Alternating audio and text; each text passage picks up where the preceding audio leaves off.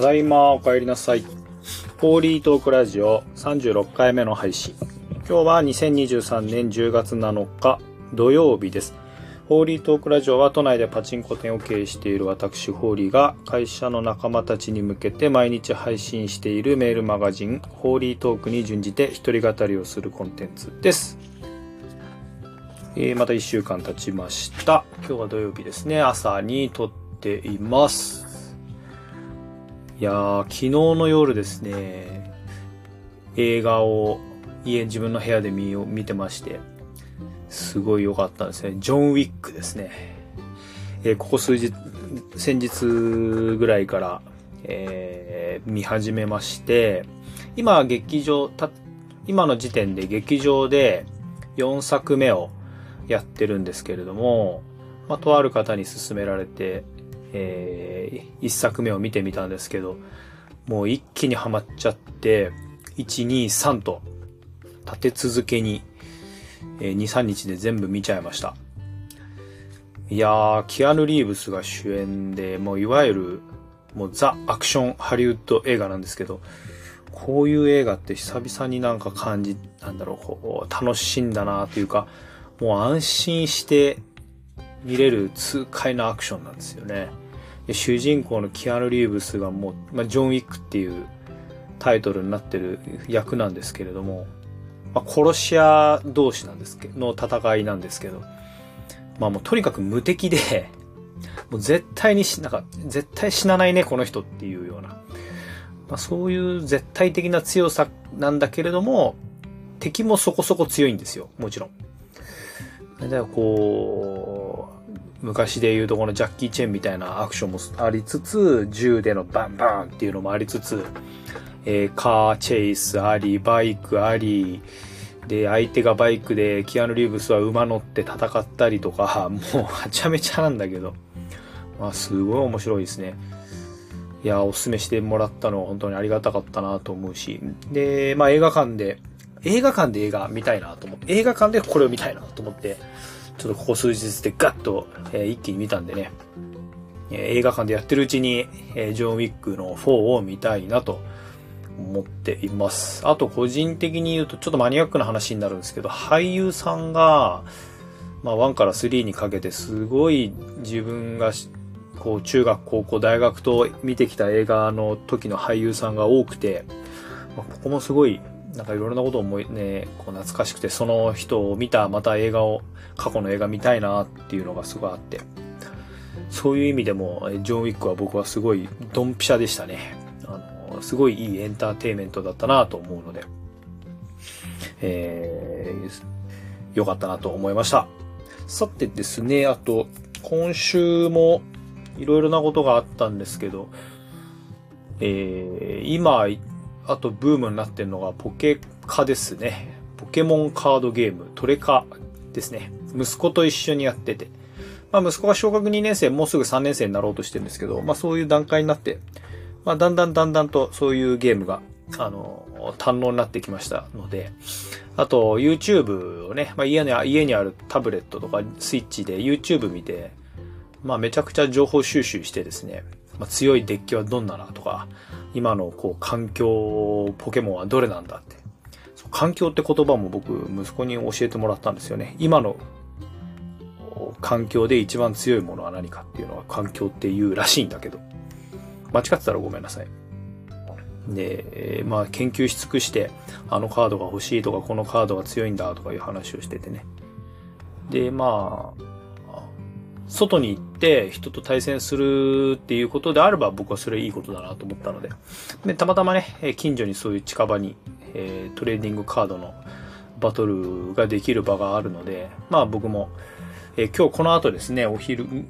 過ぎに、えーちょっとしたミニ大会みたいなのがあるということなので、息子と二人で乗り込んでいこうかなと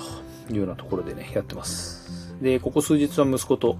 そのポケカで、ポケモンカードで、え対戦したりして、勝ったり負けたりで、お互いにどこがいいんだろう悪いんだろうみたいな感じ。まあ息子はね、どっちかというと負けるともうカートになっちゃうところがあるので、えあれなんですけれども、えーまあ僕もね、息子とはいえ負けたくないっていうのが働いちゃうんでね、えーまあなるべくね、自分で考えて、えー、うちにある、えー、カードでどう強いものを作れるかなっていうのを考えて楽しんでるっていうのが、ここ最近ですね。あと、えー、まあ、10月2日の2609回目のホーリートークに書いたのが、無意識の癖はどっかに現れるっていうのは、えー、まあ、履いてるスニーカーがスタン・スミスなんですけど、こう、だんだんボロくなってきたなと思って、で、ミスターミニットでかかとのゴムの部分は直したんだけど、それでもなんだかなと思ってよくよく見たら、インソールが穴が開いてたんですよ。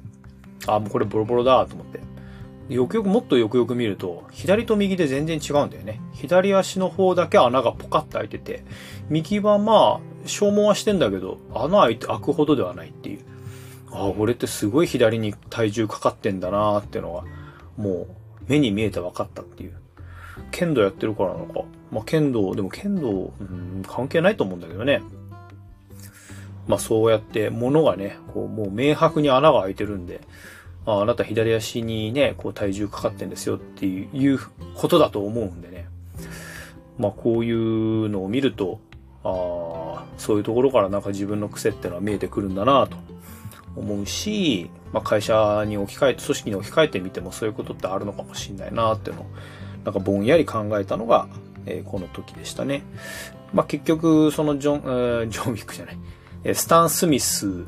はですね、まあ、ニューバランスのインソールネットで調べて、まあネットでありがたいですね。スタンスミスインソールって書くとね、あの、スタンスミスで、えー、インソール新しくします、するって言ったらこれがいいですっていう記事が結構出てきたんでね。ニューバランスの、えー、1500円ぐらいのインソールかな。とても安くて、それでまた、えー、スタンスミスが生き返ったなっていう、そういう、すごい嬉しいことでもありました。また履けるっていうことですね。長く履けるっていうのが嬉しかった。あと、10月4日の2611番、ナンバー2611で言う、書いた、経営者は利益責任、従業員は実施責任っていうのも、これも勉強会でまあ習ったんですけれども、まあ、会社のね、えー、よく経営計画、計画だとか、方針だとかっていうのを今この時期考えてる時期なんですけれども、まあ、会社の進むべき道っていうのは、まあこう、会社のビジネス、商売の形っていうのがある以上は、その形から大きく外れて、革新、革新的っていうか、突拍子もないことをやり始めるっていうのはなかなかできないわけですよね。で、経営者の立場にもなると、まあ会社のこう商売とかビジネスモデルっていうのは、経営者が責任を持ってそれを決めていかないといけないよねと。で、経営者が、えー、そこにね、従業員を導いてる以上は、じゃあ会社をね、えー、利益が下がってきた、売り上げが下がってきた、お客さんが減ってきたっていうんだったら、じゃあ別の商売に身を転じるっていうのであれば、その意思決定はもう経営者が身を乗り出してやんなきゃいけないよと。で、そういった時にね、経営者が従業員の人たちに対して、もうお客さん、お客さん減ってんだからもっと別の商売商売考えろよっていうようにね、頭ごなしに言うのは、これは責任逃れだろうと。いうようなことをまあ学びましてね。すごい、あ自分もそういうふうになんか甘えてるところがあるかもしれないなと。まあ、パチンコ店、だいぶ今厳しい状態にはなってるんだけれども、まあ、とは言ってもパチンコ店がまだまだ、えー、利益を生み出せる、えー、人から求め、お客さんから求められる商売だっていう確信はね、僕の中にもあって、それの確信をもっともっと強く持って、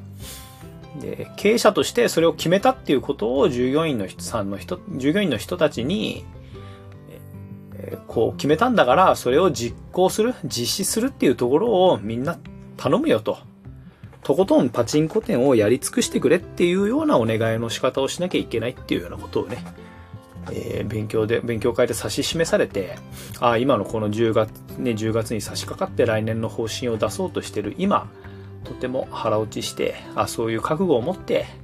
えー、みんなに示していかなきゃいけないんだなってことを学んだのが、このね、経営者は利益責任、従業員は実施責任という記事でした。まあ、本当にいいタイミングでね、学ばせてもらったなと思います。来年の方針、もう少しでね、出そう、出せると思うので、また自分でも見直していきたいなと思ってます。はい、ということでね、えー、以上が今回のラジオでした。では、いってらっしゃい。行ってきます。